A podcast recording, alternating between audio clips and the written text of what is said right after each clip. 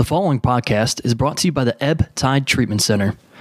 Many people wrestle with addiction. You don't have to. Reach out to the Ebb Tide Treatment Center, where they wish to empower each individual encountered with the support, hope, and tools required for long term sobriety, priding themselves on providing the best possible treatment experience for you and your loved ones based on unique needs. They're committed to breaking the stigma that plagues those suffering with addiction and their families by educating and bringing awareness to the community. The Ebb Tide Treatment Center provides individual and group therapy, multiple recovery pathways for support, evidence based clinical support, integrated aftercare social reintegration, personalized treatment planning, program addressing whole life health, and Vivitrol program all available. If you or someone you know is struggling with addiction, reach out to them at ebbtidetc.com or call 844 430 4357.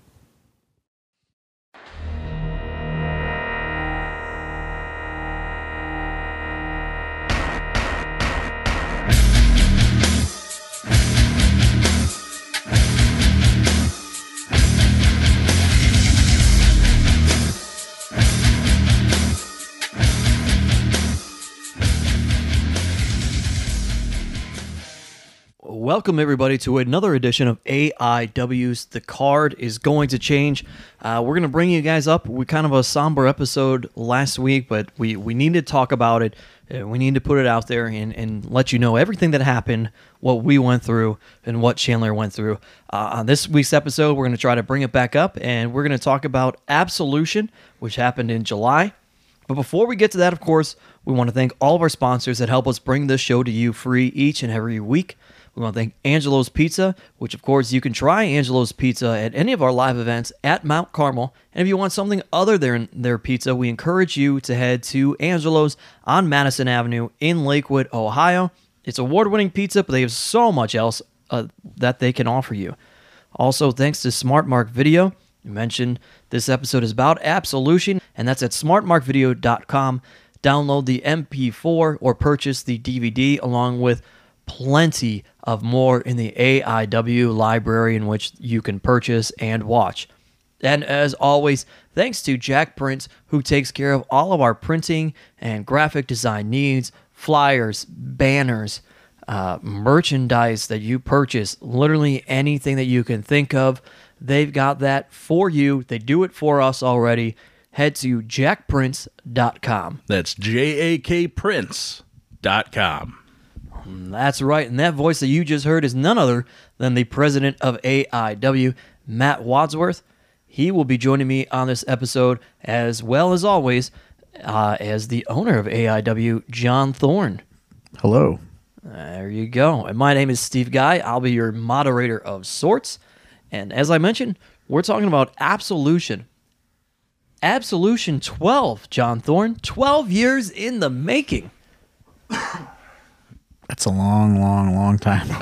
We've been doing this for a while. and before we get into that, uh, I just wanted to say Jakprints has given us a new discount code. Ooh, there we go. You can save up to 20% off all of your orders of $25 or more. Uh, it is a multi use code. It cannot be combined with any other offer. Maximum discount will be $200 off of your order. And that promo code is Absolute the number two CLE. Absolute 2 CLE to save up to 20% off your order at jakprints.com. You can save up to $200. That's a pretty substantial amount right there. Yeah, let's uh, you know, let's make some merch. Let's get some stuff printed up. Even if you don't want to sell merchandise, just get a fucking vinyl banner printed up and hang it outside your door. There you go. Let your neighbors know who the fuck you are. Yeah, show them what's up. that would have been a great way to introduce yourself to the new neighborhood. That might just do it. it's gonna it's gonna be twenty percent off. There you go. You're welcome, folks. Saving you some dollars. At least we're trying to here at AIW. Jakprints literally prints everything that you can imagine. So use that promo code. Uh, you know, every little bit you you know you use it, uh, they you know they kick a little bit back to us, helps us uh, pay for our podcast hosting and all this equipment that we have that we've got on a credit card that's still not paid off. equipment. So yeah, that's uh that's all I got to say about that. That's my plug ski. All right. Well, if you folks, and we know that most of you do, as you've listened to AIW's The Card is going to change. You know, at this point, we released an episode a few weeks ago, which we, we recorded with none other than Swoggle. He sat in with us, and we mentioned on that episode that we were recording the night before Absolution 12.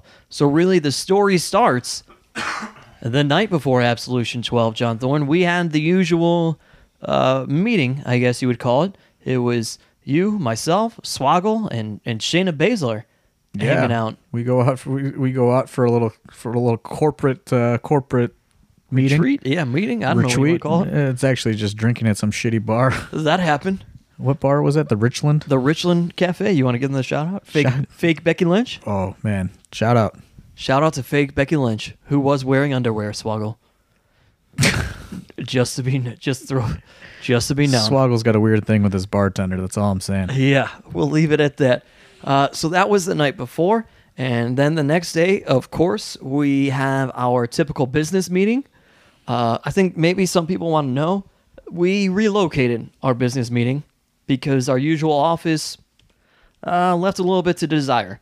So we shifted gears, went to a new business location, uh, had our business meeting there, myself, John Thorne, and Swoggle. And it was there that we And learned Nick Sanka. and bartender Nick Sanka. That's right. He made it out for this meeting.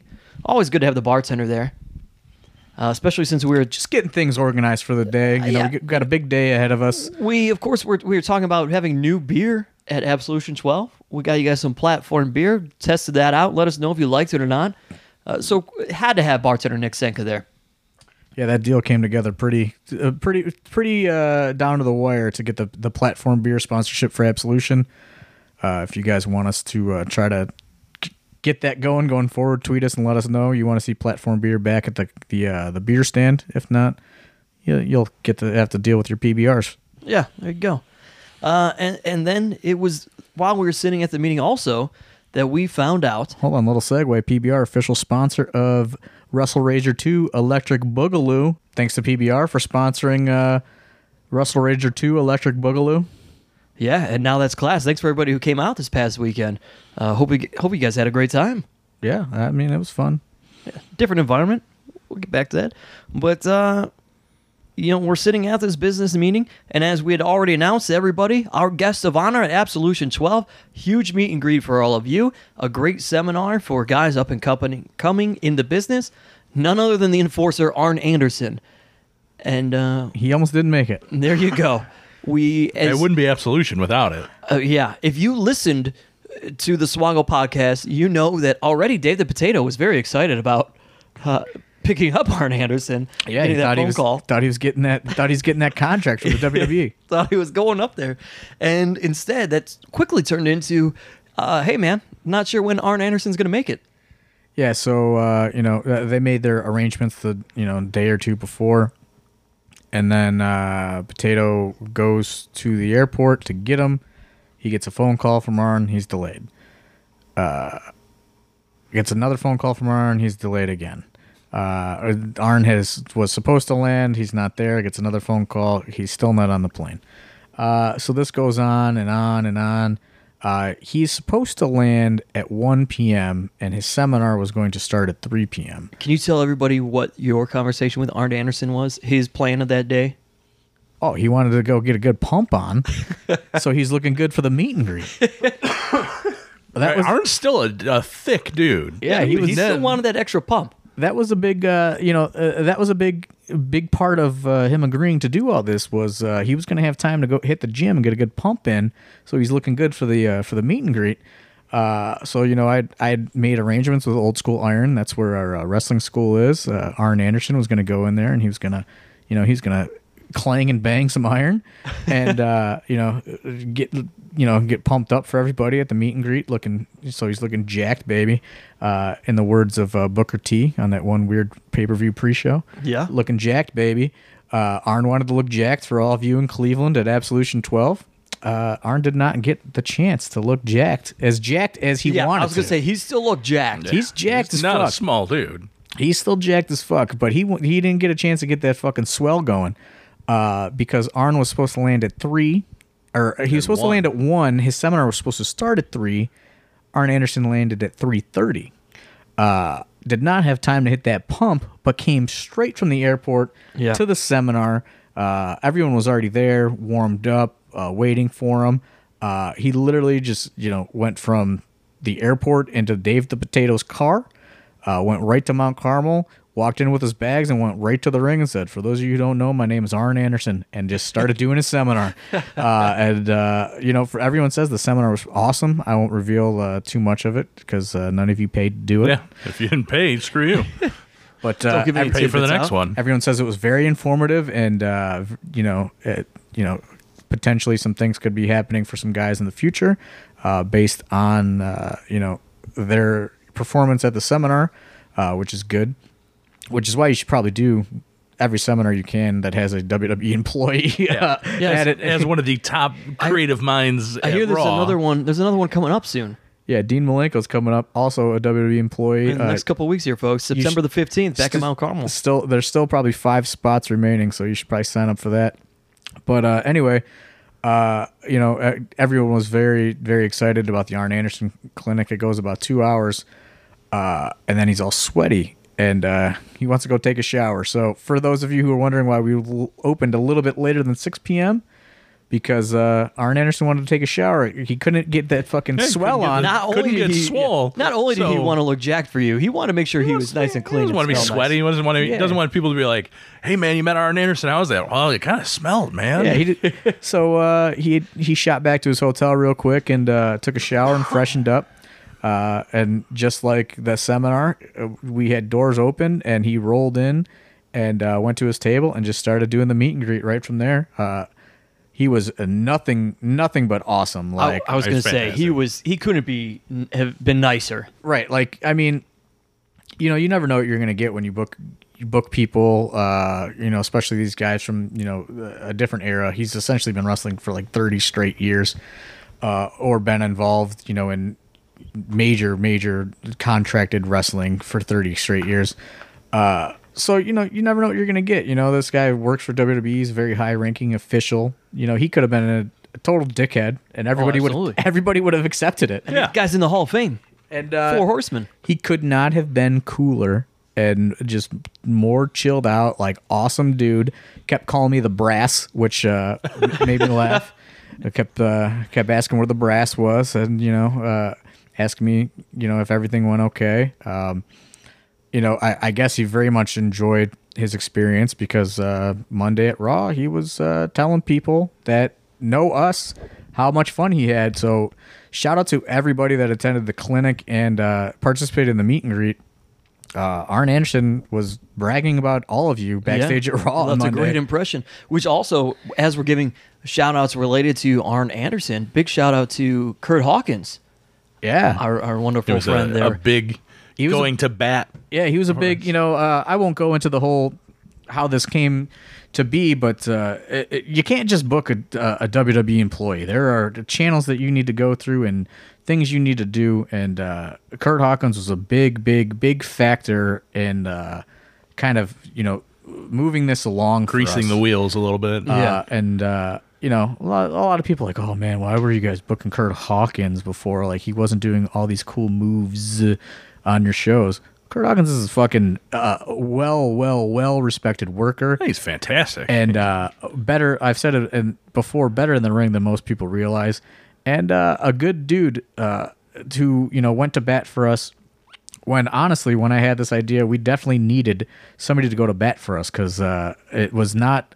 It- It's not an easy process what I had to go through, and Yeah. what I'm, you know, but it went well, and now the door is open for more in the future, and uh, that's. I'm just gonna leave it at that. Uh, you know, I don't want to say too much, but uh, shout out to Kurt Hawkins for you know helping, uh, helping this happen. Well, and so now let's get into the event itself. Uh, it's Absolution 12. We were all excited about it, uh, but again, as this comes off of a a somber episode, it, it does start on a somber note. Um, for those of you who attended, we did we did the ten bell salute Well, for Chandler, and I mean, Biggins, and we before- couldn't not. before that happens, uh, you know, I did I could not be there for it. I I didn't want to. Uh, yeah, I did not. I did not want to get myself in that kind of headspace before the event started. Uh, I know Matt Wadsworth, you were there. There was a private locker room meeting that was essentially just for talent uh, and staff without me. Uh, and uh, I guess you could probably speak on that a little bit better. I specifically did not. I did not want to be there. Not only to not get myself into that headspace, but uh, I think that there is uh, at times needs to be a disconnect between uh, the boys and the management. Sure. And uh, this was for the boys, and I, I guess you could explain that what what exactly happened. Yeah, I mean, it, it started as a, a fairly standard one for us. Uh, the locker room meetings, not necessarily every show, but traditionally we have them. Uh, BJ Whitmer used to be a big part of it, and Josh Prohibition's kind of taken on that role as a little bit, little bit of a locker room leader. And obviously, this was a show that it was needed. It was the first one after Chandler passed. Um, you know, so he explained that we were going to do, in addition to all the normal rules, he explained that we were going to be doing a 10 bell salute. We'd like to have everyone down at the ring um, and just kind of open the floor up if anybody else had anything they wanted to say. And uh, Eddie Kingston stepped up, and King's a guy that's that's been around for quite some time, and and even more than Chandler. I mean, he brought up he's seen a lot of a lot of his friends pass. He's lost some guys that he was real close to, and he he talked about how hard this one kind of hit him losing Chandler um, and, and the relationship he had with Chandler is he's been around with us for a number of years as well. Um, and it was, I mean, when you see a guy like King break up a little bit and get emotional, it kind of sets the tone and, and lets you know the kind of guy, you know, some of these guys like, like a Tom Lawlor never met Chandler. Right. You know, some of these guys came along after Chandler had gotten sick. So they may not, they realize he meant something, but he's, they see somebody more than just us talking about it. They see Eddie Kingston talking about it. Uh, Eric Ryan stepped out and he, you saw all of us involved with the show had the armbands on. Uh, with, he was he was the one that got. he those was the one that Yeah, Eric got that those had made. them made and, and set it up, and he let him let us know in the locker room. Um, he provided them down there for anybody, and had a, a paint marker to write whatever you wanted to, something that that stuck you close to Chandler. Yeah, I know. uh, You know, a, a lot of people. He had. I think mine might have been different than everybody else's. Mine was like a nice. And yours was embroidered one. actually yeah, it- like a sewn on one. he gave uh, everybody kind of like these blank canvases and uh, and a marker so they can write their own personal message to Chandler. So it wasn't just like this, uh, you know, generic, uh, you know, uh, just Chandler or CB or initials or anything like that. It, it was uniform but personal right to each yeah. person. so uh, everyone can kind of express themselves because you know th- uh, these are a bunch of wrestlers you know they're not the most uh, uh, willing to open up uh, you know everyone's supposed to be a tough guy a tough girl or whatever you want to call it so uh, eric kind of wanted to do this to kind of provide people a somewhat of of a way to express themselves and kind of maybe you know get that off their chest whatever they wanted to say in in their own private way Yeah, especially if you didn't want to speak on it, but you still want to show something. And- also on that note, uh, Eric had plenty of them in stock with the idea in mind. What he did do is let me bring this for the fans because, as, as we've talked about here before, uh, and anybody's heard us just in person, we, we talked about Chandler. Uh, he he was as much a part of the fans' lives as he was the boys in the locker room and everybody else. So there are a lot of fans that felt close to him, and Eric provided those uh, armbands for them. So thank you to the fans that went ahead and and really because this was done on donation. Eric uh, donated the bands, and then you folks donated that money. So thank you for those of you who quote unquote purchased them and donated that money to help out uh, Chandler's family. Because that's what you did with that money if, if you gave some to Eric for those armbands and, and created your own personal message. So that and Eric awesome. did make the point downstairs during the meeting. He said, "Listen, I'll have them at my merch table, but it wasn't like." Oh, you have to send them over to me to get them. He said, you know, you have somebody down there, somebody asks about it, somebody wants one. Let me know. We'll pass it down. We'll pass Yeah. the box down, whatever they want to throw in. He said, I'm not, I won't even know at the end of the night what's in the box. He said, I'm not opening it. I'm not, when all is said and done, I'm just going to walk over and hand that box to, to Chandler's mom because Chandler's family was there that night. Uh, Which, yeah, was the next thing I was going to say as we as we do the the ten bell salute. Uh, his mother is there, his stepfather is there, uh, his grandmother, his I- brother. I, think his stepfather wasn't there, but his uncle. uh, His It- step- you know what? You're right. I think yeah, his uncle was there. because he does. uh, He does have Chandler does have a stepbrother that has some developmental disabilities, so the Yes. stepfather ha- had to stay with him. But his uncles were there, his cousins were there, his his brother, his mother, his grandmother was there. Uh, so uh, wh- which I thought was good because uh, you know it's. I, I don't think people realize, you know, I, I guess a lot of you are listening to this, you know, you're in the industry or you're, you know, you're fans of wrestling. Uh, you don't realize that like promoting or being involved in wrestling isn't that cool to your family. Like it's just the thing that you Yeah. do. You know what I mean? And it's, uh, maybe it's a to some of them it's a thing you never grew out of as a child. So you know, I, I thought that it, w- it was special that Chandler's family could finally come and see what he was dedicating his life to because uh, the way people think and their perception in their head of what it is we do compared to actually what it is we do is are, is totally different. So you know when his like his family being able to see that I thought was a very special thing because you know like when my mom passed away she never she never came to see AIW like you know she came to the first ever thing I did when I was 15 and that was it. So you know that was her perception of basically what I did.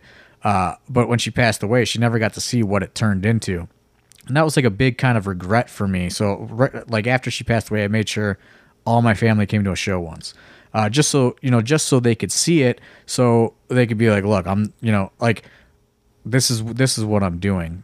Well, and look for those of you who were in attendance, and I mean, the estimation is uh, what, John, six, seven hundred strong, maybe. I would, I would say, there. I would say between five and six. I don't, I like, I don't know. You know, like we, like I said, we, I've said in the past, we don't keep very good Right. books. But I, I can uh, tell you that uh, pre-sale was over 450 tickets. And, and this that was is standing room only for sure. that is a legit pre that's legit pre-sale and we've sold a lot more tickets at the door There was a lot of walk up as well. so i don't I I, mean, it- I, can't put a number on it it's over five i i, I won't uh i won't say anything more than five i don't because i don't know i just know it's over five i'm not gonna sit here and you know Sure. say it's some crazy number when i don't know for sure but it's over 500 uh and for everyone to come out and support like that and his family to see it i think really kind of like registered like wow you know like this is what he was spending all his time on Well, and to to go beyond that, what I, what I want to say is is thank you to those people because as the wrestlers, you know, as I stood inside the ring with Pedro and Pedro uh, spoke about Chandler, and you know, then I rang the bell and we do the ten bell salute,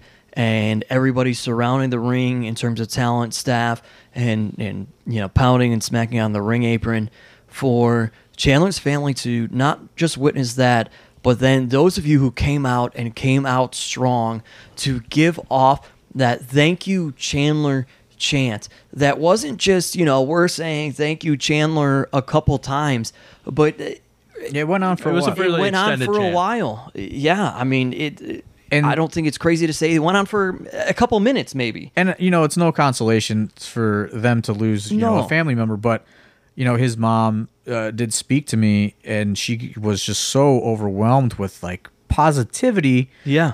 probably since for for the first time since it all happened because you know she was just like she was so moved by everybody you know uh, especially the crowd i mean you know there's only so much that i or anyone else could go and have a conversation with her but to feel that you know that was a that was a I'm feeling.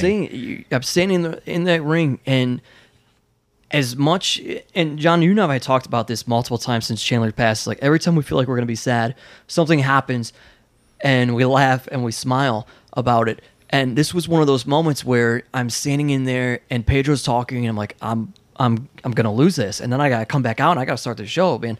I don't know, I can do this, but then that crowd takes over, and all of that happens, and I'm standing there, and I'm looking out at the family, I'm looking at all these guys surrounding the ring, and I'm feeling that crowd, and it was hard to it was hard to be sad it was hard to be sad. It was. You got I mean, all those goosebumps. Because during the, I mean, during itself, and I remember uh, one of the things I remember about it, Aaron Bauer was a couple people down from John and I. John and I were standing next to each other in the ring, and Eric Ryan was right next to me, and I think Aaron was on the other side of Eric. And he made a, a quick beeline for us right after. It was checked on both of us. You know, you're okay. And I remember what I told him in time. I said, "Well, I, get, I got a decent walk to the commentary table. By the time I get there, I should be composed. I'll Yeah. be okay." You know. But it was. I mean, it really kind of. It, was just to stand there and take all that. It in. was like I, I wasn't sad. I was more proud. You know what I mean? Yeah, Like, absolutely. It was like uh, very well. Like when I went out there, I was dreading it. Like totally dreading doing Same. it.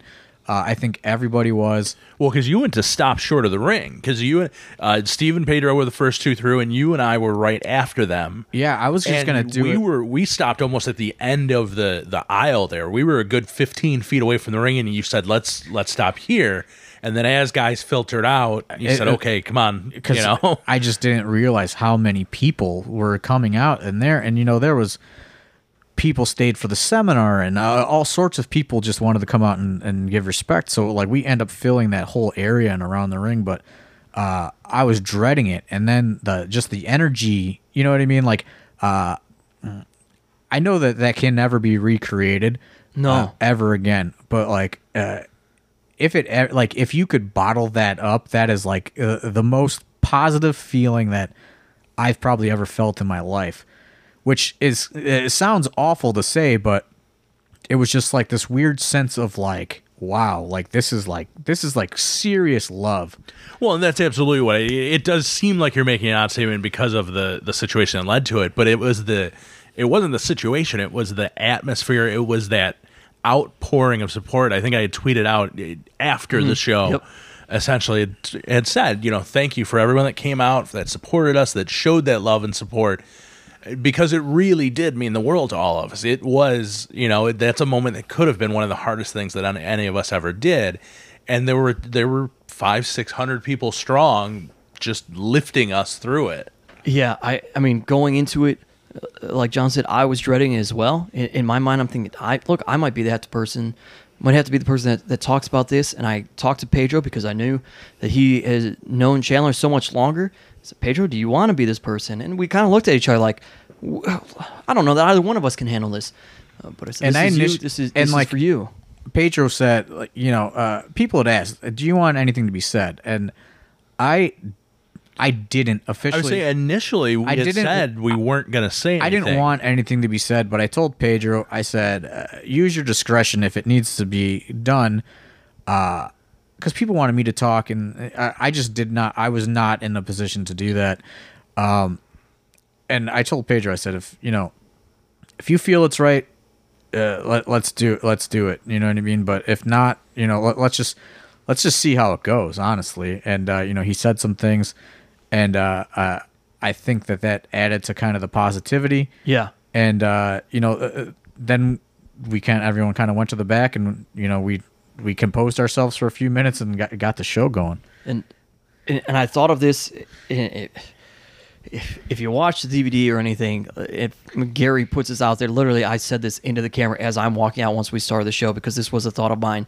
Was when I the first time I ever ring announced for AIW, the only people I really knew within AIW were you guys and of course Chandler because you know I was doing another podcast at the time and I had a good relationship with John and Chandler and it was just spur of the moment that I ended up ring announcing that first show. Well, because I almost had to do double duty. Yeah. You were just doing pre-show stuff. So I walk out there and I get in the ring, and my moment of calm was to look in the corner of the front door and just look at Chandler and grab it for myself and be like, okay, I see him. I've got somebody here.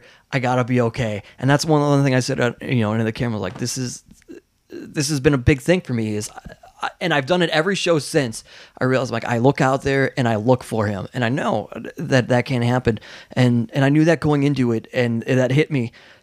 And I, and I guess for everybody else on here and for everybody else that was in the locker room me saying that is really just to to say because of moments and stories like that thank you to everybody for that positivity that love that John and and Wadsworth have talked about because for me personally after thinking that it was going to be somber and I was going to be dreading it, I could not have been more jacked up for that show I mean, and than gonna- what that crowd gave me. And I'm going to tell you, uh, you know, s- straight up, you know, like uh, we had uh, a few commitments uh, booked, which you know throughout throughout the year. And I going into Absolution, I wanted to cancel them all.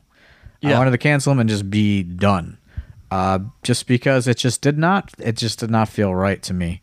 Uh, uh, that crowd changed it and made me yeah kind of realize and uh, also you know his his family talking to me saying like you can't stop this now you know what I Right. mean That's the last thing he would have wanted. Like he and I truly did going into that day. I want I w- I I- wanted I yeah. I wanted to stop until it got going, and I realized it was gonna be okay. And you know there was like e- everything was going as as well as it could.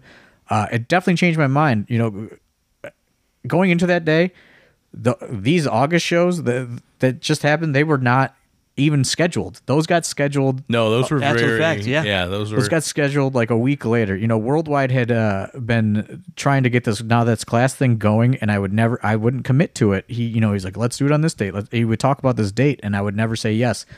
I said yes that night. I said Monday, go figure it out. Well, and so I mean, again, for for all of us, thank you guys. And, and, you know, we just came off of a, a somber episode. We're not trying to do that, but we didn't cover what Chandler and Absolution together meant to us. Uh, you know, leading into the show, and that's part of the Absolution episode. So we want to make sure that we we got that out there. We had to.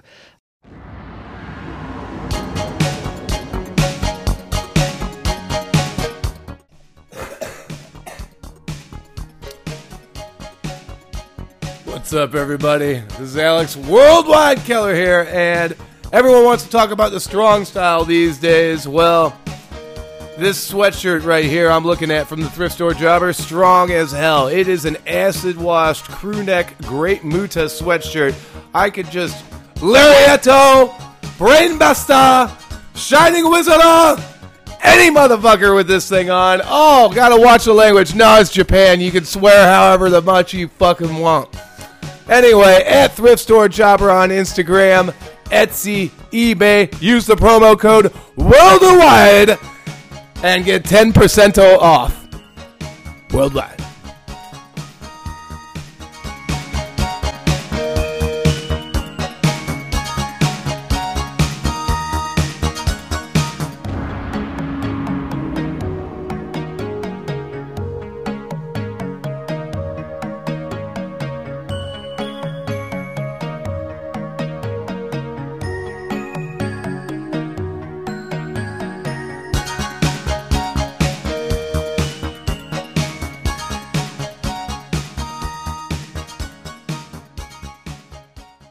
So now we can go into the show itself, which, as we've we've alluded to, we were jacked up for, thanks to you guys in the audience getting us in that mindset, ready to go, putting on the best show we can for Chandler. Everybody doing their part, and uh, it, it kicked off With the Duke, with the Duke. It's a little, it's a, a little funny story for that. He said, uh, you know, uh, he, the Duke was a little.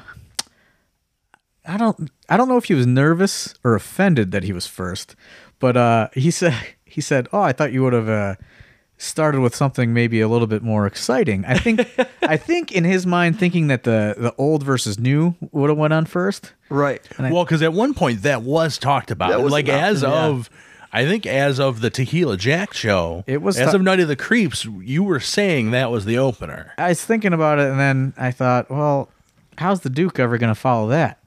And uh, I looked at the Duke and I said, well, it's less about starting hot and more about just getting it over with. So we have the Duke because the Duke- Dominic Garrini. The Duke was a last minute replacement. That was, was supposed to And be. that's what I was the, gonna say. The build to it was Tolar. But uh, Tolar ended up getting a, a a new job, and he was uh, sent to Florida on that day. Uh, so uh, the earliest that he could get back for the show was 11 p.m., which just was not going to Yeah, work. they're not going on main event. Right. So So you know, uh, old faithful himself, the Duke, had sli- got himself on another absolution card. Which still makes sense because when you think back to it, this almost year long feud with Yeah. Dominic Garrini has always been somebody and the Duke. And yeah, whoever Duke hired. and as much as I bust the Duke's balls, I knew starting with the Duke was the Duke's high spot because you you put the Duke on anywhere else in that card, and he's not gonna get that fresh reaction.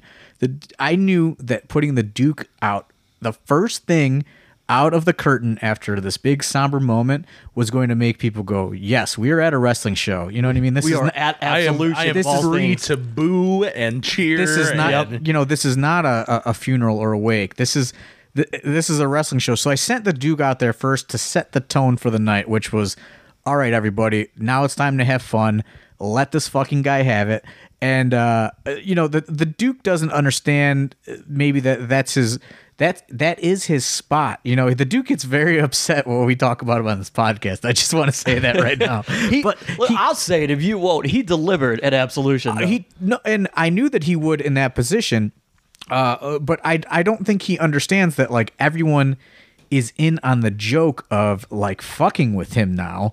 Yeah. and uh, he came out before I even did intros, before uh, Dominic, before Dominic Garrini comes out, and maybe when they were both in the ring before I even introduced him, because I think it happened on two occasions. He got a Comic Con chance just because of his appearance on this ep- on uh, the card is going to change. yeah. So uh, I knew that that was I knew the starting number one. It didn't matter what the Duke did in the ring. His being the first thing people saw was going to be uh, his high spot. He he didn't have to do anything after that, honestly, because I knew that that was going to set the tone for the night. That hey, this is a wrestling event. And uh, this is the fucking the number one guy that we could fuck with, and uh, we're just gonna get the night started. And uh, you know, it, I, I I thought it was a good match. The Duke was, you know, definitely went out there and uh, was trying to uh, prove himself. Uh, Yeah. you know, in a in a different aspect. It's Uh, not just a young man's game. He decided he wanted. Well, to- and he he did feed me beforehand, and with uh, with the fact that something that even I can't take credit for knowing. He said he had never submitted an AIW since his first match. He said he tapped out to JT in his first AIW match, and it, according to him, had never submitted since then. of course, he would know that. He, he keeps track of his record Yeah, Absolutely. Well, and, and so that was that. It- We've talked about the Duke enough. But I will give the Duke props that uh, you know, he- Oh. he, started the show off hot. There you go. And then, as rivalries were concerned, this was a brand new one, courtesy of Back to the Future Cup. uh, but people were ready for it. Frankie Flynn and PB Smooth. And you know, this goes into our, you know, continuing to c- try to develop guys uh, going forward. Um, and uh, you know, th- this is just a perfect example of that. Two two homegrown guys out of our school, uh, getting a chance to you know showcase themselves on on the big on the big show. Uh, and, and as you'll notice, you know, if if if you pay attention, there are a lot of our students that are coming into their own and you know becoming I don't want to say stars, but like uh, you know, featured players uh, on the show that people do not dread to see. Yeah, Uh, in- absolutely. In, a Well, more descriptive tone. People looked forward to this. and look at even especially the the new attitude Frankie the after he uh Yeah, after oh, he yeah. jumped PB Smooth after he turned on him Got that people, haircut. people genuinely enjoy I mean his promo was just incredibly intense afterwards and people are genuinely he beat the hell out of uh out of Parker Pierce Right. For real. For real? Yep. as we covered on that episode so I mean he people were excited to see him when he came out And I think, you know, um, this just kind of goes to mine and Chandler's vision of when we started the school to not shove them down people's throats, but have it be a slow burn to where people accept them at their own pace.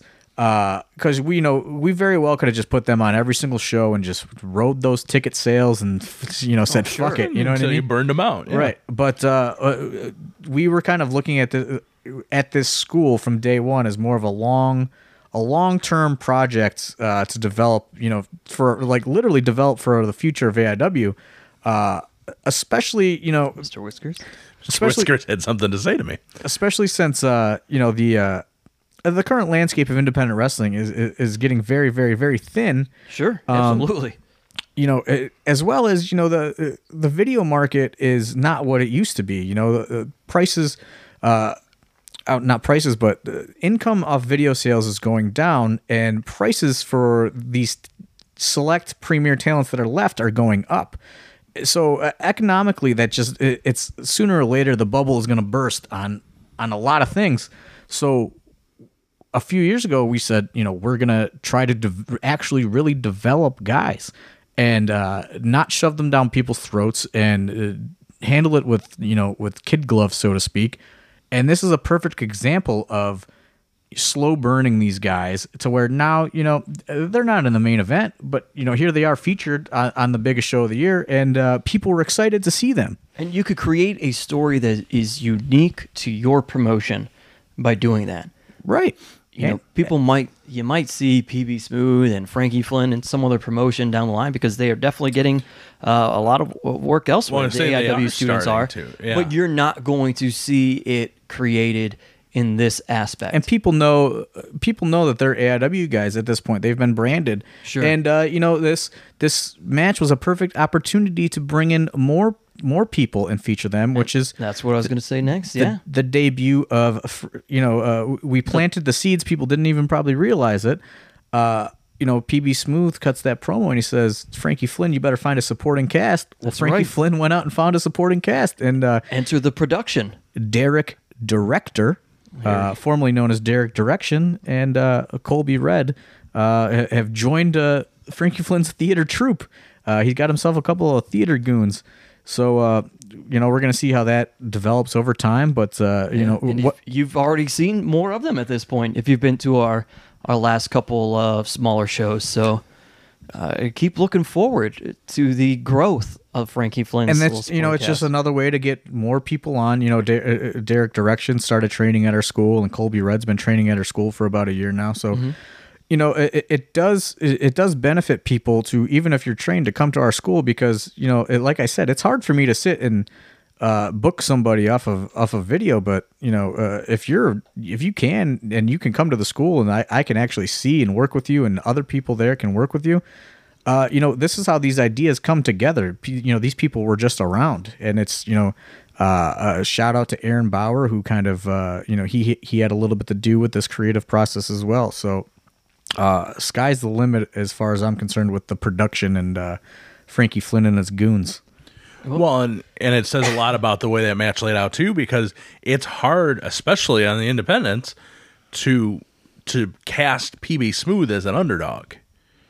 I mean, That's- he's, yeah, that's he's true. a seven foot savage. He stands out on the indies. It's tough to to make it believable. So it was a, a fun way to find a way to make it believable that that Frankie Flynn beats him, and you know maybe threw a little bit of a wrench in your plans if you thought you had everything figured out that night. Yeah. Well, and, and talking about uh, people and goons being involved in matches, the next one we, we go into another rivalry match that's been building for some time. It, it meets its head at Absolution. It's Britt Baker taking on Swoggle. Swoggle, of course, always with dedication personified in his corner.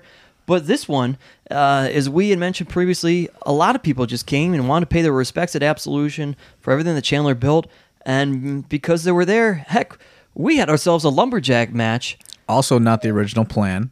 Uh, this uh, this was Swoggle wanted to do a weapons match, but which it partially was. Fans bring the weapons. it, you know, uh, Swoggle had these goons. Britt had Space Monkey and Dick Justice helping her out, but Dick Justice was unable to do Absolution because he was booked for a European tour. So I had to think of a way to try to even the odds for the story. So I came up with this lumberjack idea. Well, then Dick Justice his tour got canceled the week of Absolution, uh, but we had already announced this lumberjack match and everything else.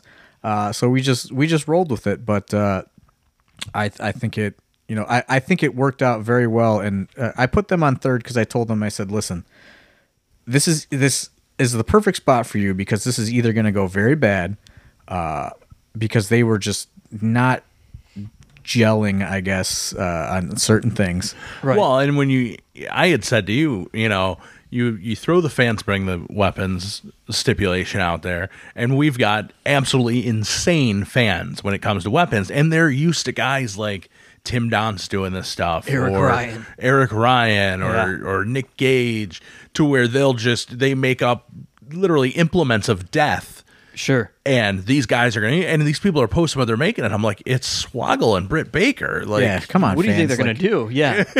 i don't know what you're expecting these guys to do and credit to both of them they went out there and But hey, let's and have a little let's have let's have a little common sense, guys. Come on. Yeah.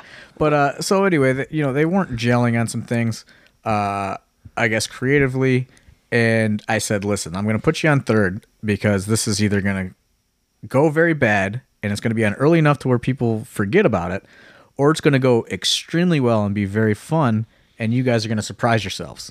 Uh, which I think the latter is what happened. I, Oh, 100 I absolutely agree. Yeah. that blew. I think it blew expectations And out I of the think be- water. before the match even started, you bring the lumberjacks out, and some of those people flew under the radar. But there were some, of these fucking lumberjacks booked themselves. I'll tell you well, what. and it's you had a, what happened is I think you had a lot of guys that came for the clinic, the Arn Anderson seminar. And Yeah. I, I think they were And just they hanging stuck around. around. I think they were just hanging around, and maybe some people grabbed them. Like I know specifically, I saw Kobe Durst and uh, Shane Saber. I Saber, said, "Hey, yeah. you guys want to be lumberjacks? Sure." and then- even some of those guys were like Jim Nye.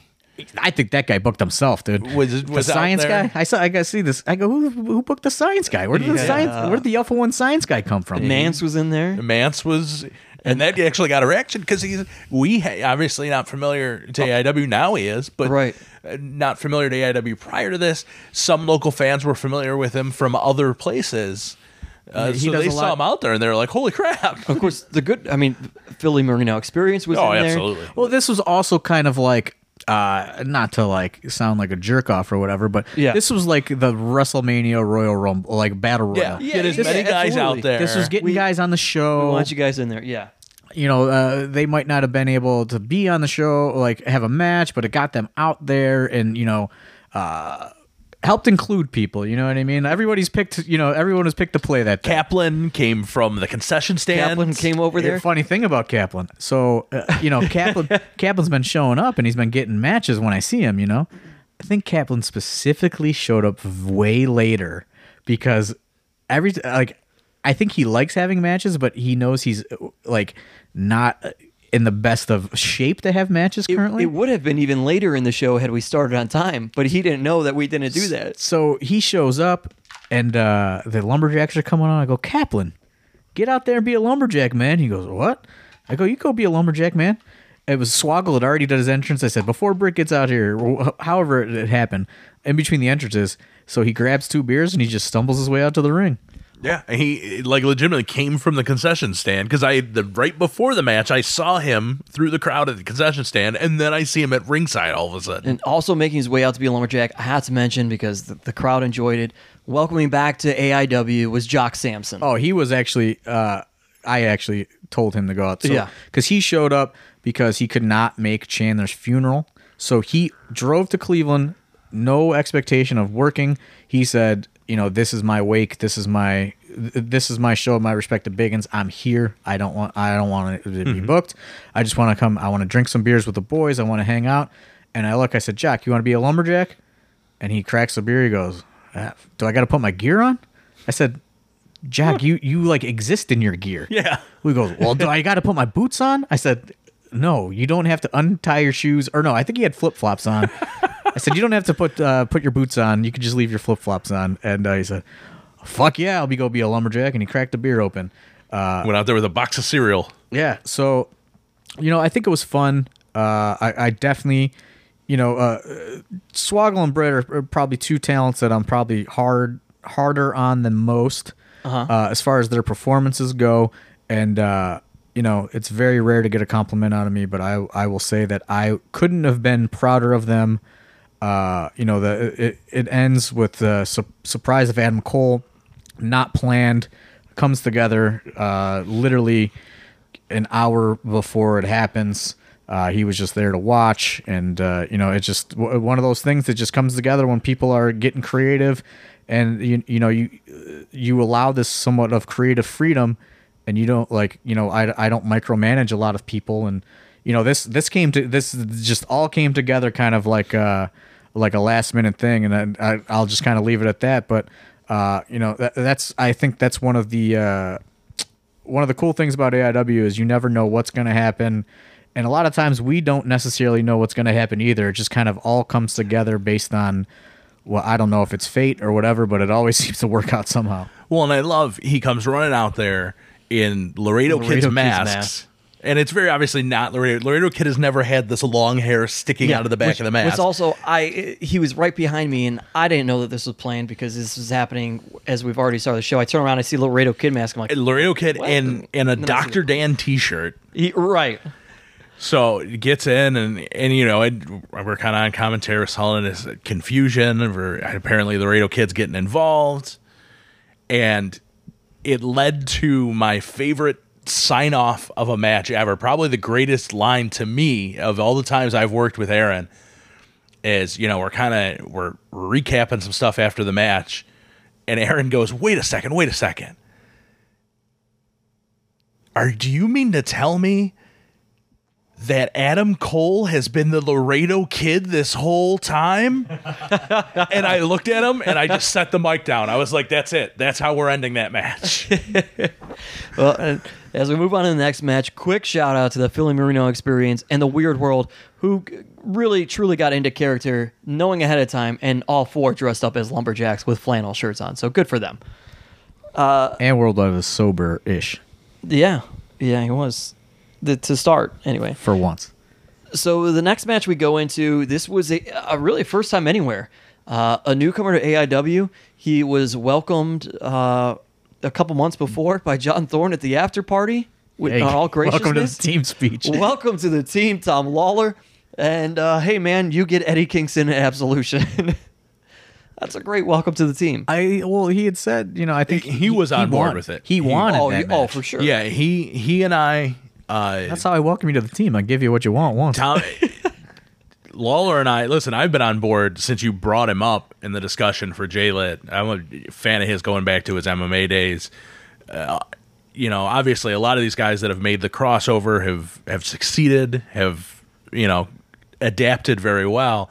I think Lawlor has the most charisma of anyone that's made that I crossover. think I think. Tom Lawlor is the is the the most total package as far as uh, all around professional wrestling goes. So Yeah. when the idea of him for J-Lit came up, I was on board. I say I remember saying at the time, I don't know, you know, I didn't know he had done independent wrestling prior to getting into MMA at the time.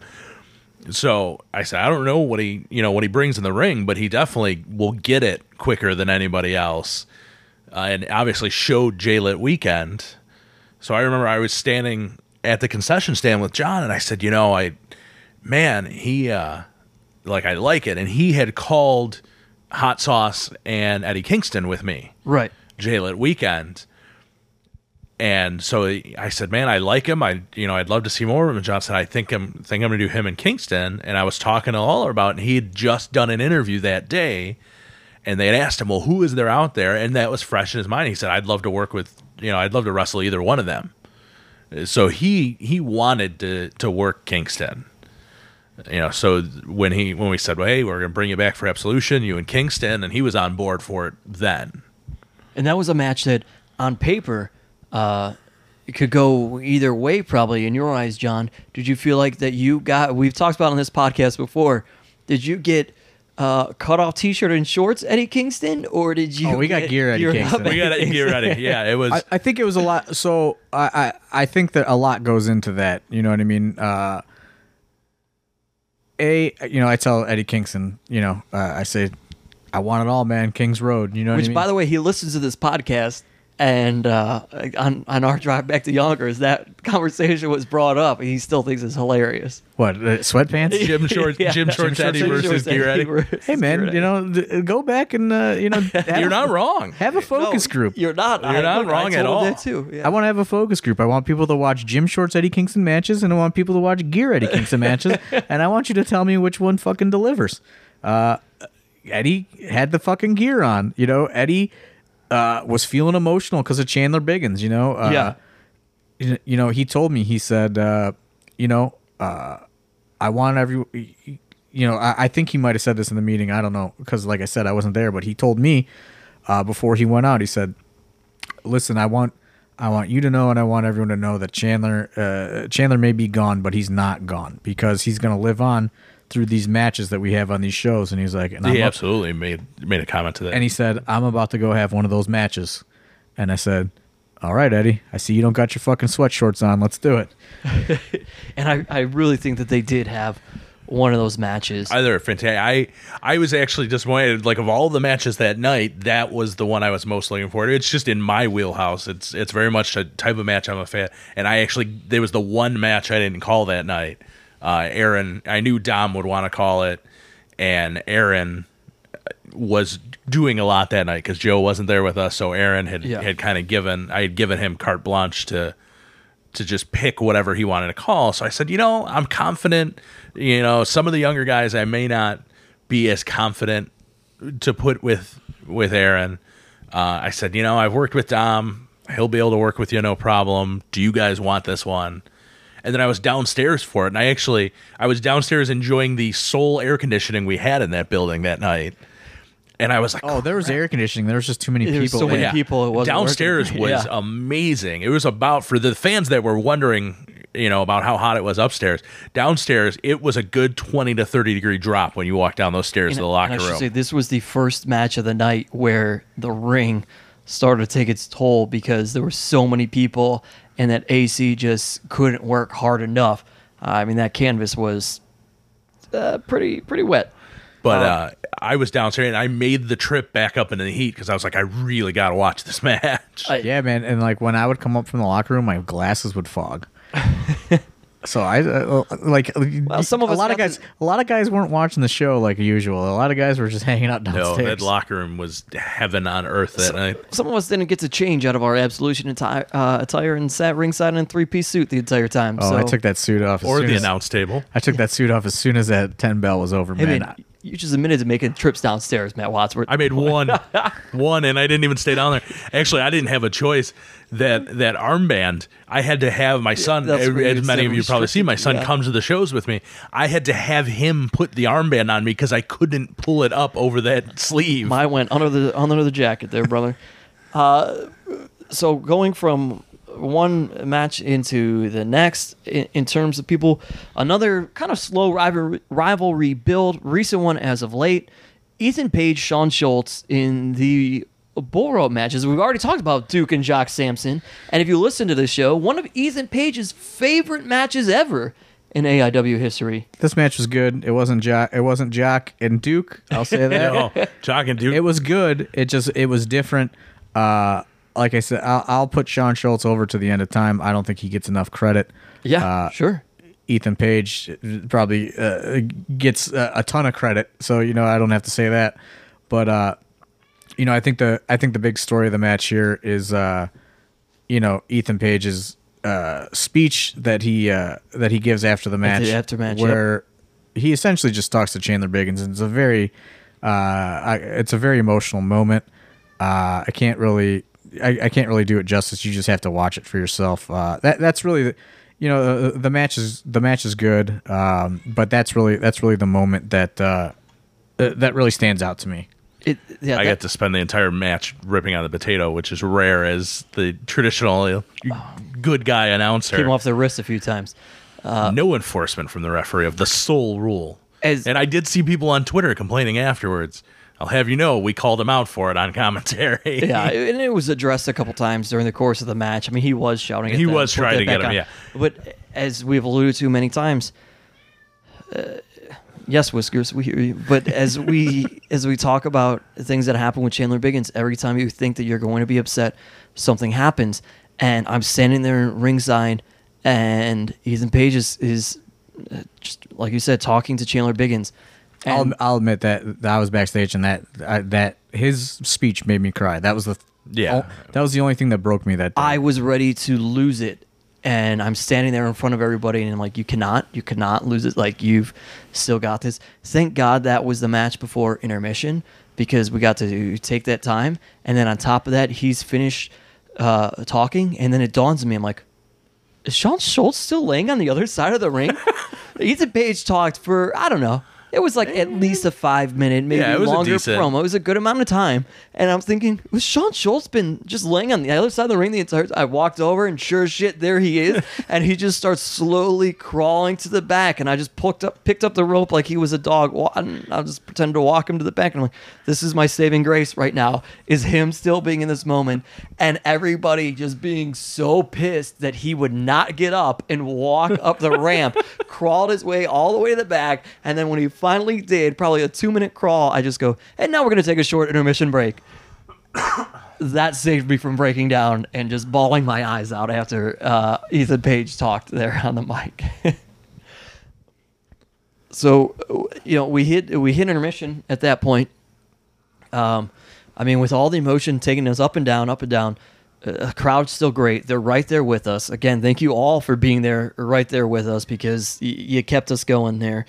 Uh, we come out of intermission, and what's your thought here, John Thorne? Did you think that this was going to start it hot? Because now we roll into old AIW, new AIW. Well, my thought was is I really wanted to put Yim versus Shayna Baszler there, but Okay. I figured that they were girls and they'd be selling merch, so I didn't want them to have to rush uh, and get get ready uh, Okay. too quickly. So uh, I wanted to put this match on later, but I figured, you know, uh, a lot of these guys uh, would be they, they would be ready to go after intermission. So that The was my- students aren't selling a ton of, especially on a show like Absolution. They're not selling a ton right. of merchandise. So I figured, you know, let's let's just roll with it. And again, you know, this was another one of those things, kind of like Swoggle and Britt. It's either going to go really good or really bad. There's going to be no in between.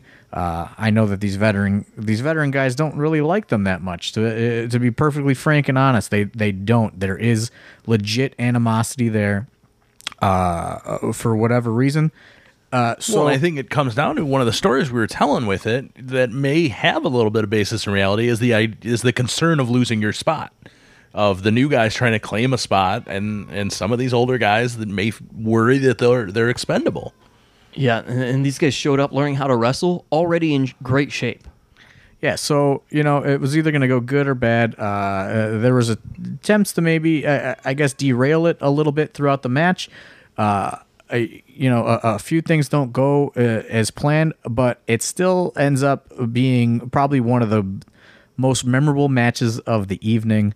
Uh, the crowd absolutely losing their minds for the entire match, uh, which is which was gonna my initial thought of how it was gonna go, which is why I wanted to put it on later.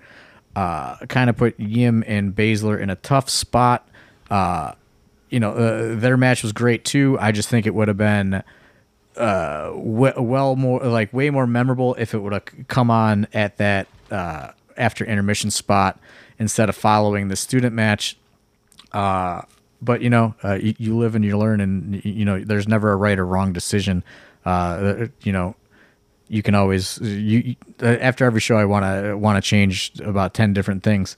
Uh, so, you know, uh, it is what it is, but uh, this match I think is off the off the rails as it got at times. I think it still turned out uh, amazing and was a, a great showcase for for all parties involved, uh, especially the students who uh, I don't know if they were supposed to get beat up that bad. I don't know if the veterans realized that uh, they were just getting them over the the more beating that they were giving them. Uh, Yeah, if the idea was for the veterans to try to be like, "Hey, we're welcoming you guys to the show, kids," it just got them it got them so much more over than probably what Yeah. was initially planned. Uh, because they just kept getting back up, and then the crowd just wanted uh, them uh, more and More. more and more. Well, and the crowd knew what they're capable of, and they kept waiting for it and waiting for it, and they were waiting for it to build.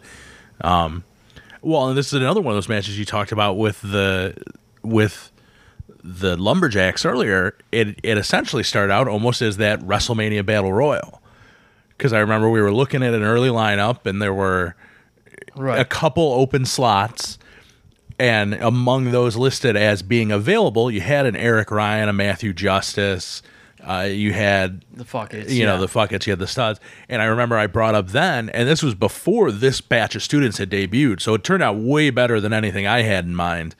Um, but I was like, well, maybe you do like a new AIW, old AIW, and at the time it was like Gary and and maybe Weird World or something against the studs, and because we were coming off of Matthew Justice having that unbelievable match with Tolar. Oh, where yeah, where kind of uh, old AIW had made a statement. next episode, yeah. so I was like, well, maybe we go with something like that, and that, it was just a way to get them on the show. Um, and it ended up being obviously once this batch of students debuted and showed what they can do, it ended up being so much more than that. Yeah. And so uh, coming off of how hot that went, uh, like John said, wondering how they follow and how that happens is the women's title match, Shayna Baszler and Mia Yim. And if you follow along AIW hardcore, you'll realize that really the only woman to uh, defeat uh, Shayna Baszler, or last woman, maybe I should say, is Mia Yim. And here Shayna's ran roughshod over all of AIW women's division for the better part of the last year. and you know there was going to be more to the story you know uh, it's just uh, i wanted promos and things to lead up to it uh, with everything going on uh, with biggins it the the story here kind of lacked uh, the, what the original plan was on paper uh, that's you know that's that's more my fault than anybody else's uh, but uh, I, I don't think we did a good enough job of making people realize that you know Mia Yim did beat Shayna. She's the only person to beat Shayna. In Uh, AIW. I think there would have been more drama if we would have been able to uh, better got that point across. Uh, but like I said, you know there was a lot going on, so we did not uh, we did not get that point across as much as I would have liked to. Yeah, if you watched it uh, on DVD or or streaming or anything like that, you get that because we we emphasized it on commentary. Sure. Dom and I did, but obviously the it it wasn't you know it was alluded to in the build up, but not necessarily explicitly stated. Yeah. Uh, next match is as we roll in. Here is uh, the Intense Championship. Joey Janela uh, taking on Alex Daniels with, of course, Greg Iron always close by. And uh, that's another one. This was a rivalry that had been built up for the better part of a year. And uh, Joey Janela is just one of those guys the crowd has come to love and adore. Joey Janela is not the guy in AIW. He is the guy everywhere right and now. independent He is right now, wrestling yeah. currently. And uh, now, while we didn't get him uh, before everybody else, we were very much early adapters. Early, yeah. Uh, and uh, I had been ready to make Joey the guy since before the Zandig fall. Uh, that kind of sidelined things a it little did, bit. yeah, it, it put him on the shelf. And uh, you know, then which when he, ironically also got him more adulation to, uh, to right for their rations. Right. It, it it ended up being probably one of the best things that happened to his career overall. Just kind of sidelined plans for him uh, in AIW probably a little bit, or not sidelined but you know postpone them a little bit. You know, I, I wanted I wanted Joey Janela to probably win that belt uh, last November, but uh, you know he he got booked for some European tours, and then uh, you know other things happened, and uh, you got to work around schedules. So then it's like okay, uh, next best thing. Let's just let's just make it happen for Absolution. Uh, and you know here we are at Absolution a little bit later than I wanted it to happen. Uh, you know it was never the plan to make Alex a big uh, a big longest reigning intense champion. Uh, It just kind of happened by you know by default to you know like let's let's let's uh, get Joey ready was sort of the thing because Joey uh, Joey is not only going to be the guy at AIW. Joey's going to be the guy. You know, unlike uh, some other talents you could book, Joey's going to be a guy that will draw attention to AIW because he goes out of his way. You know, there's a lot of guys that just get booked and that's it, and they they just think that's good enough. Joey Janela will go the extra mile to try to draw attention to the promotion and Right. raise the profile of the promotion, which is, you know, uh, which is the, the proper way to do things if you're a wrestler. You know, um, and uh, so that was kind of you know where we were at. It was just kind of like let's let's get you know let's get Joey ready. Let's you know let's make him a, a featured player, and you know he- we we got there and we got it done. and it, and it really did you know it did end up helping this match in terms of story though making that uh, long i guess transition so to speak from where he was to coming into this you know you have the alex going longer and longer with the title reign and you have joey close a couple times and people just waiting for Joey to be a part of something. He's in what the, what the final three or four at Gauntlet. He's in that final match for uh, For Jay Jay Lit. Lit. Was a so finalist. people were ready for something, and, and they were on board. And, and and you know, truthfully, as weird as it was, the way things worked out, all those cards stacking up in the deck led to it led to a, a great showing here. like I said, you know, once the schedules and things came together, it became more about okay, like let's make it matter, let's build a story, Yeah. Yeah. and let's make you know That's what hap- let's make yeah. it about Joey and make people you know care when Joey wins, you know, uh, uh, instead of just hot shotting the belt on him. Well, and Joey's a guy that I think really fits the aesthetic of AIW. You know, he's a guy you can put in there with Scott Norton and Glacier, and he's going to make these guys look like a million bucks. He's going to make them look like they haven't stopped wrestling, like it's still the you know the mid to late '90s, and they're on Monday night. And he's going to go, and he's a guy you can put in there with facade, and he's going to blow your minds and throw his body all over the place and have this insane match. Yeah, I think I think uh, Joey Janela really embodies uh, independent wrestling as a whole. Uh, he's not a one-trick pony. He's uh, and uh, to me, I think you know he is the guy right now. No, no questions asked. The guy in independent wrestling.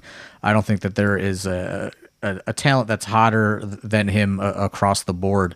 Um, and that says a lot for a guy that you know pretty much never even trained to be a wrestler. You know, uh, he was just a student of the game. He- He'll tell you, you know, he went to hundreds of seminars to to try to learn how to be a wrestler, and uh, you know, it's it's finally paying off. And uh, another thing about Joey Janela, he has a, a really good attitude. You know, there's no there's never an issue when you book Joey Janela. Uh, and I think that's that probably has a lot to do with why he's getting opportunities uh, all over the world, essentially. But uh, I'm happy that uh, you know he's one of the guys representing the company. You know, going forward from Absolution. uh, Joey Janela learned how to wrestle doing seminars. You say? Yes. Oh wow! So I don't know if we mentioned that earlier in the podcast, which yeah, maybe we did, maybe we didn't. But uh, it turns out AIW's got a seminar with Dean Malenko coming up on September fifteenth. Might have a, a couple spots available still if you're somebody trying to learn how to wrestle. So I think uh, there might be three three available. yeah, sign up for that, folks. Uh, so that's that match. The next match at Absolution is a rematch of sorts. It is another four way. It's a four way tag match. It happened at Gauntlet for the Gold. Uh, kind of stole the show there, and Not even kind of. It definitely did. yeah, well, I, listen, I want to give the gauntlet its due, but it's uh, an unbelievable spectacle that they put on a gauntlet for the gold, and it's a four-way tag match. The same exact four teams happening in Absolution for the tag titles to Infinity and Beyond, Crazy Pain, DJZ and Laredo Kid, uh, and Facade with Flip Kendrick. Um, watch the match; it is amazing. Everything that they do, all sorts of. Uh, I mean, wonderful I guess the big story is is the Flip Kendrick injury. And that's what I'm gonna say. And and then it, it- we have the Flip Kendrick injury. He's uh, you know coming off the top, supposed to go to the outside. does a double backflip, the the double rotation, the moonsault, double moonsault, which uh, we, he's done clean before. I think there was a, a lot of people that aren't familiar with him are like, "Well, why do you go for that?" He has. We- yes, he's, he he's has done, it, before. and hit it. This wasn't a clean new thing. Before. This It wasn't, its wasn't- absolution, and I'm going. I'm to going to throw go it against the wall and let's see if I can hit it. He's Right. done it flawlessly in the past, And multiple, multiple multiple times. times. and uh, you know he hits his head. It's a very scary situation. Uh, I'd never seen anything like that. His, you know, uh, words can't even describe like what his face looked like uh, immediately. Um, you know, uh, luckily, you know there was uh, some nurses there. Uh, Chandler's mom also there. Yeah. He's a nurse. Pedro, Pedro has some medical. Pedro has some medical training. So uh, there was Derek Direction's uh, girlfriend. Yeah. was there. She's a nurse. So uh, there's uh there's a lot of people there. They got him taken care of very quickly. Uh, you know the the the science guy Jim Nye and uh, uh, drives him to the uh, drives him to the emergency room. Um, you know I know several people went and stayed with him. He ends up uh, you know getting uh, not getting treated till about seven o'clock in the morning. Yeah, they had posted that he was there. You know, when he finally posted that he was leaving, it was I think six, seven o'clock the next morning. And uh, you know he ends up with 10, 10 stitches, which uh, it could have been way worse. well, and that was part of they were waiting to see, waiting on results. I think they had said on They on broken bones, they thought they were going to need to do plastic surgery to reconstruct his face. And that's the one thing we say. I know a lot of people follow us along on Twitter and they maybe seen the updates, but a lot of people don't and only listen to this podcast. Or now at this point you've watched Absolution and you have no idea what the heck the result was because you didn't go back on social media. Miraculously, Flip was able to get stitches, and that was that was it. It really was best a- case scenario. Yeah, I would of- say it the really worst was case a, scenario. a best case scenario outcome. I, I believe. I mean, probably a concussion. very scary. I believe he had a concussion, but you know, I talked to him uh, a few days later, and uh, he was already, you know, back to work, and uh, he said the swelling was going down, and he was, you know, he was feeling better. Uh, I was, I've tried to stay in contact with him as much as possible, but I also don't want to be overbearing on him. But uh, you know, he says the healing process is going well. So you know, uh, all I can say is, uh, you know, shout out to Flip Kendrick. You know, hopefully a speedy recovery, and hopefully this does not uh, derail your pro wrestling career. Because you know he's been a long time asset to AIW, and He's would- always been an MVP for AIW. and I would hate for you know this to, to be the, uh, I guess the uh, the final moment, to, so to speak. Right. So you know the ball's kind of in his court. You know he was kind of you know uh, out of wrestling for the most part, except for AIW up until this point. So I'm just gonna kind of give him his space and see you know how he feels. Uh, Doors in a couple always weeks. open situation. um, but yeah, you know, uh, that's that's really the story of the match. You know, uh, up, up until that point, it was awesome. Uh, after that point, it was just kind of like everyone's a little bit in shock. Let me let me pull back the, the curtain here quite a bit, John. I'm going to ask you a, a question because a lot of people have posed this question to me, and I heard it asked that night, and I've heard it asked since. Um, you know, the initial ending when we had this four way at gauntlet for the gold involved a taser. It's Gringo Loco. He's coming out of a heart attack. He gets the taser, and to infinity and beyond wins the title. The finish to this match that night as well, even after what happened with Flip, uh, it's supposed it involves this taser. As the guy that runs the show, in hindsight, do you think, ooh, you know, maybe, gosh, I wish that kind of wasn't an end to that match.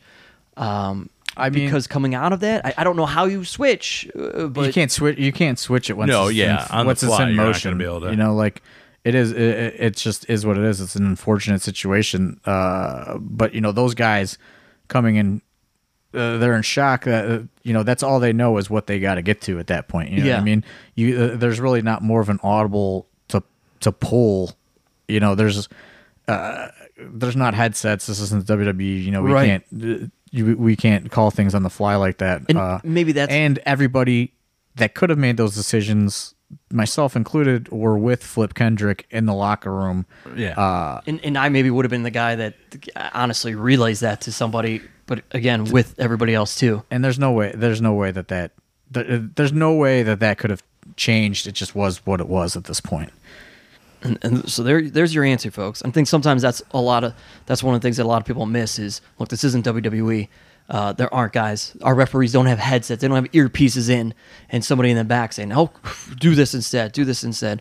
Uh, so, as dire of a situation it was, we, we got to roll with what we what we got there, folks. And and honestly, maybe that's a blessing in disguise because that's such a big um, thing. The guys know they got to get to it. It, It, it- you know what I mean? It kind of helps them feed towards the rest of it. I mean, un- unfortunately, after uh, the Flip Kendrick injury, uh, the show unfortunately had to go on. Uh, but the crowd was pretty much punched out after seeing that. you know, for that match, I think they were. Yes. I felt like they because I was concerned with the main event coming that it had just completely deflated the crowd. At least live, it felt like they came back for that main event. and that's what I was gonna say. Them Oh, Lisa's- speak to that, Flip Kendrick actually just texted me. Oh. He said he's doing good. He actually went back to the gym and started working out today. All right, there you go. Well, and, and then there we go. We lead into the main event of the night, and I again, as we talk about AIW is one of those places we try try to build stories, try to get you behind people. This, is a story. This is a fantastic example of that story. It's the absolute championship match. Tim Donst is your champion. He has just been making Josh Prohibition nuts for the last year that he's had the title, and then he lost it to Donst at Gauntlet for the Gold. Hot Sauce, Tracy Williams is involved in this match. He's a guy who had a chance to win it at Gauntlet for the Gold, didn't, but then thanks to Jaylet, he wins the Jaylet tournament. So and the crowd a- has always been shot. behind hot sauce for the better part of a year now. He gets his shot. And then, if there is no better story in AIW from the year 2016 and going midway into 2017. I mean, I I ask you to find me a better story than that of Louis Lyndon, the captain of the ship, the Gauntlet of the Gold winner uh, in 2017, and there he is in this four way as well because he earned his title shot. I love him. Uh, Louis is fantastic. He's another guy, obviously, Uh, right alongside Flip. He's been a long, long time. Just an MVP. Does whatever is asked. One of the Talk most about- underrated guys on all of independent wrestling. Yeah, Talk about emotional investment into a match. And I feel if Flip doesn't get hurt right beforehand, uh, that uh, that is awful for Louis Lyndon, who is his brother, as many people know. Right. Uh, you know, he's got to see that, and then he's got to go do this main event. But I feel if that doesn't happen with Flip Kendrick, the crowd is even more on fire. and they they still work. Give you know we give them credit, and I think a lot of it too is because uh, you know we got to see Flip for the most part move under his own power, leaving there. Uh, but yeah, the crowd were still on fire once these guys start coming out for this match. and I mean the match is great. Um, you know, uh, just the perfect main of like main event style match. Um, and you know, we don't have to go into the whole thing. Um, you know, the only unfortunate incident to happen there is Josh Prohibition did suffer an injury, and he's kind of up in the air on shows going forward after this.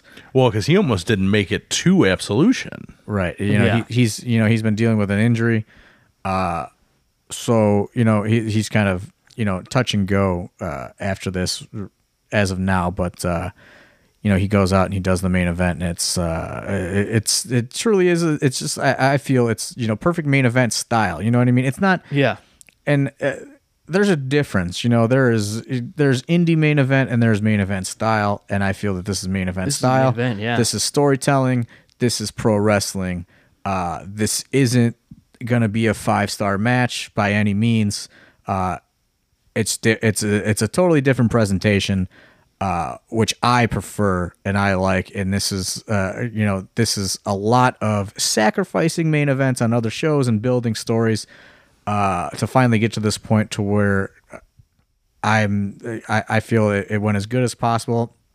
And knowing how the show con- was going to conclude uh, with Nick Gage making his surprise return which you know that had been booked uh, for Well, yeah. months That's what I was gonna say. Right when you thought, especially the fans, because you know these shows obviously they go later into the evening.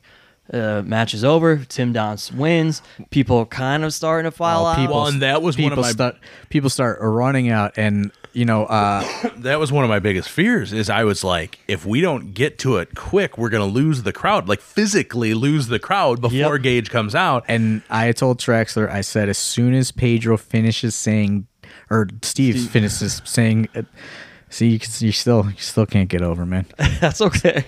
Uh, as soon as Steve finishes saying, Donst, hit that fucking Metallica. And he did. I mean, that was because I was like, man, if they played dance music and then no, I said no Donst music. I said right to Metallica. because that was uh, Carson was on commentary with me for that match, and he's da da da da da, da and I was like, no, Gage's music is playing already. So I was like, I don't want to interrupt you, but that's not Tim Donst's music Yeah. because I wanted that moment. You to, hear the the to gong, hit. the bells gong, And uh, people started running back into the building. Literally, I mean, I saw people sprint out of the bleachers to the guardrail. People were coming back in. Pe- People like people were flipping thrift store thrift store jobber is losing his mind. Justin Adam Laporta. I, Laporta out. almost put a hole in the gym floor. Adam I think, Laporta with the and guardrail. Dustin Alberti slamming the guardrail into the ground. Joe Norris had to yell at them.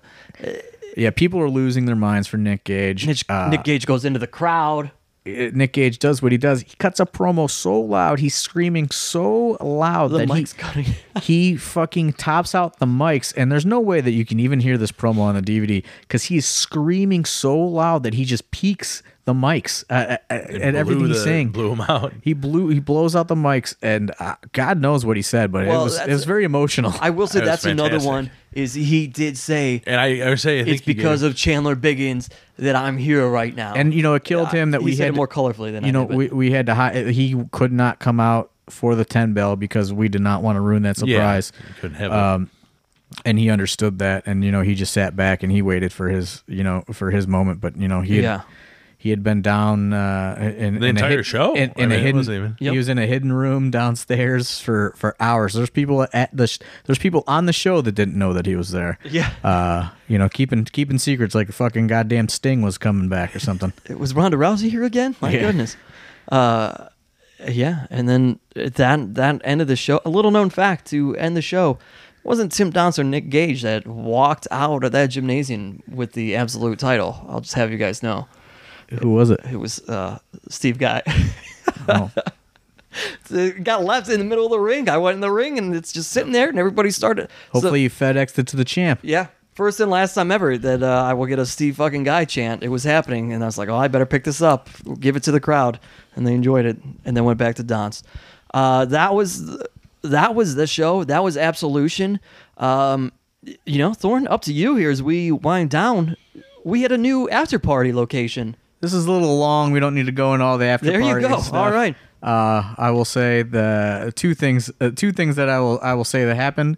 Uh, one, since uh, we had a horseman at Absolution, I uh, I walked into the bar. I threw down a hundred bucks. I said, "Give me twenty shots," and uh, I started passing those out to everyone that I could see. Yep.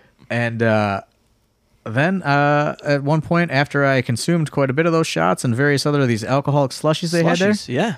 uh, shout out to those alcoholic slushies. We're going back to the Funhouse on uh, in September. I hope. I hope we could work that out. We're working on a deal, We're trying to figure something out. but uh, you know, uh, I think people had a lot of fun there. But uh, anyway, you know, the, the only other thing I did there since it was Swoggle's last night for a while, walked right up to him, kicked him right on the ground. I was going to ask about that one. I saw the tweets, and uh, I'm a family man. I don't get to go to these after parties. I head home, and I saw a tweet, Right and I was like, front of- "What happened?" Yeah, he got Right- kicked to the ground. right in front of Tom Lawlor. He thought it was fucking hilarious. And uh, we'll just leave it at that. You know, the after parties are the after parties. And uh, if this wasn't so long, we can get more into detail on them. But uh, we're to have to leave this one uh, up to everyone's imagination. Yep. Uh, sorry, sorry, but not sorry was so long, folks. We want to make sure that we covered everything that we were all going through leading up to the show uh, with Chandler. Of course, we want to cover the show for you itself. So uh, I hope you guys enjoyed this and appreciate this episode. For Matt Wadsworth and owner of AIW, John Thorne, my name is Steve Guy, and we'll talk to you guys next week here on AIW's The Card is Going to Change. Go buy some DVDs on Smart Mark Video.